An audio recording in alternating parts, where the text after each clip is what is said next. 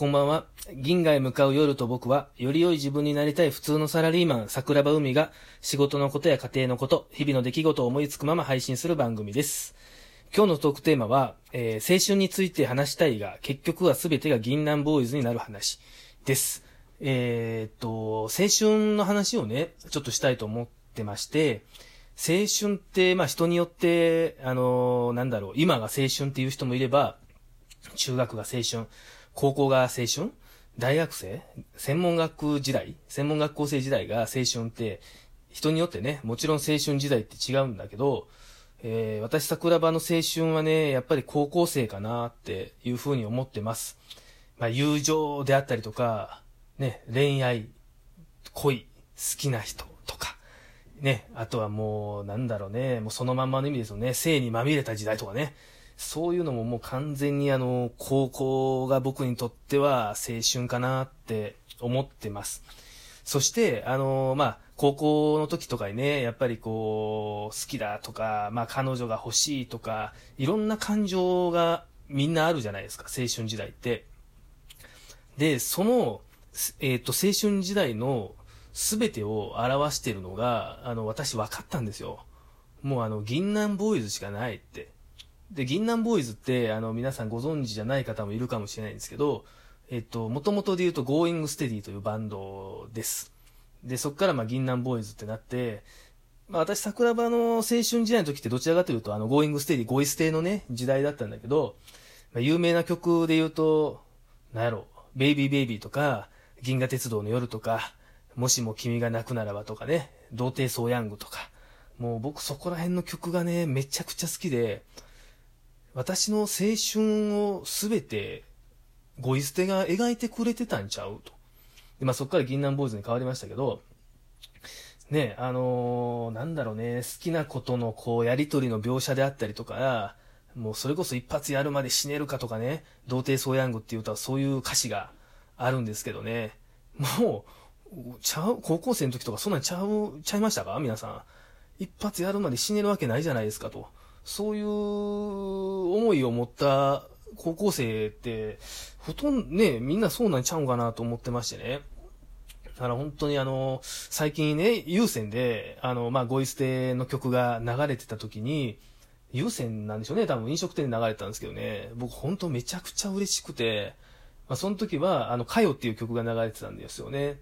あの、本当に、なんやろな、この曲を聴くと、青春を思い出すな。で、その青春のど真ん中にはゴイステであったり、銀杏ボーイズの曲があって、うん、その全ての僕たちの思いを歌詞にしてくれて、なかなか思いをぶつけれない言葉をね、カラオケとかで、このゴイステの曲を歌うっていうのが、僕らは、そうですね、高校生の時すごく、まあ大学生の時もちょっとそうだったんですけど、楽しかったなぁと思いますね。本当に。なんであんなにみんなの思いを、こう、簡単、簡単じゃないと思いますけどね、歌詞にして書けんねやろうな、思って。あとは、微妙に、その、なんていうんですか、すっごい男の性について書かれている歌詞でも、実は、なんていう、その他の歌詞の光景がすごいシュールであったりとか、ドロッドロの性欲にまみれた歌詞プラス、新しくなんか綺麗なね、歌詞もゴイステとの曲には入ってるんですよ。だ何が言いたいかっていうと、もうゴイステは神です。もう、なんて言うんでしょうね、僕らの青春を一番こう表してくれたバンドですよね。あの、ハイスタンダードとか、まあ、スネールランプとか、あと何やろう、あと太陽族とかも僕結構実は好きだったんですけど、あんまり知られてないかもしれないですけどね。有名なとこで言うとガガガスペシャルとかね。あのー、ガスペとかも好きでしたね。だから結構メロコは全盛期の時だったので、そう、かっこいいってなったら、まあまあまあ、モンパチとかもね、で、出てましたけど、まあそういうところでしたよね。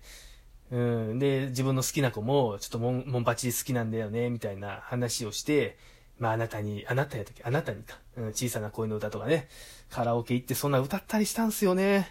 うん、全くモテへんかったけどね。あのー、出会いは結構高校時代は、女の子がすごく多い学校だったので、うん、なんかそういうのすごい多かったな。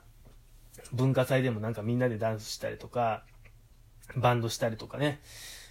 なんかこう、そういう文化祭の前日に飾り付けを作ったりとか、そういうのも本当にいい思い出だなって、それがまあ、僕の青春時代っていう感じかなっていうのも最近思ってて、その青春時代には銀杏ボーイズがあって、銀杏ボーイズ、うん、音楽があるんですよね。そう思います。青春時代イコール音楽なんでしょうね。うん。で、そのアラフォーのね、おっさんになって、やっぱり音楽からはね、あの、だいぶ遠ざかってしまうんですけど、最近 Spotify もね、よく聞くことがあって、あの、結構いいんですよね。僕あの、バンド系ももちろん好きなんですけど、なんでしょう。それこそバックナンバーとかむちゃくちゃ好きなんで、うん、何をするにしても、まあ音楽っていうのもね、あの自分の身近にあるなっていうふうには思ったんで、まあなんか青春時代に戻ってね、なんやろう、バンドとかしたいっすよね。僕あの、会社のね、今の友達にもずっと言ってるんですけど、親父バンドしたいなって、その青春イコールゴイステだったり銀杏ボーイズなんですけど、これって親父になって、なったらダメなんすか？っていう話じゃないですか。親父になったら、ゴイステの歌を歌ったり、モンパチの歌を歌ったりね、そういうのってしちゃダメなのかなっていうふうに思って、で、僕楽器とか全然できないんですけど、おっさんが頑張って別に楽器練習してね、あの、やれば、うん、バンド立てできるんじゃないかなと思って、なんかね、その今後の目標じゃないですけど、うん、バンドとかいつかしたいっすよね。あの、コピーバンドで全然構いませんしね。あのー、自分でオリジナル曲を作るみたいな、そういうのはなかなか、なんやろ、今の現段階では相当ハードル高いんですけど、コピーバンドでもいいから、1日だけでもいいからね、なんかやりたいですよね。それこそね、ラジオトーカーの人らとかとできたりとか、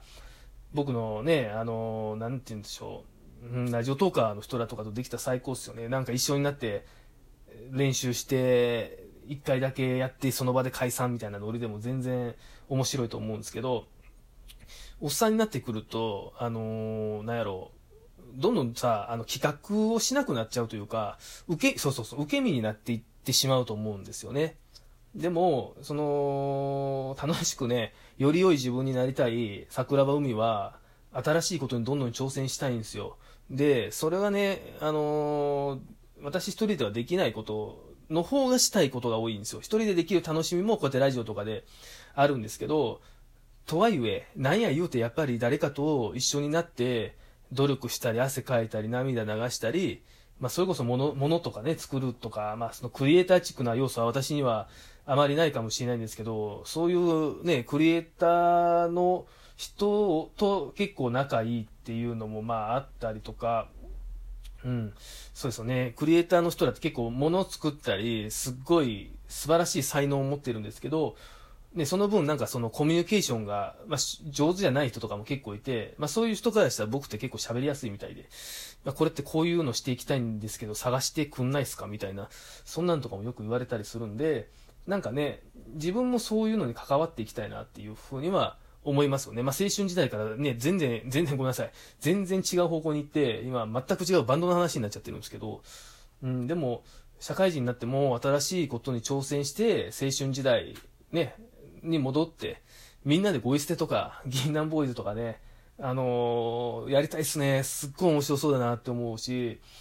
アラフォーでもやれるんだぜっていうようなね、風なを見せていけたら、より良い自分にもっとなれるんじゃないかなと思いますね。だこういうのもやっぱりラジオでね、なんかこう、思ったことを配信していくとね、また自分にとってもこう、活力になるのかなというふうに思ってるんで、うん。まあそういうのも大事かなっていうふうに思いますね。銀河へ向かう夜と僕は毎週金曜日夜10時、えー、定期的に配信しております。あとは思いつくままに、えー、気が向いたらという形ですけど、こういう感じで、あのー、思いついたら配信もしていけたらというふうに思ってます。それでは皆さんおやすみなさい。バイバイ。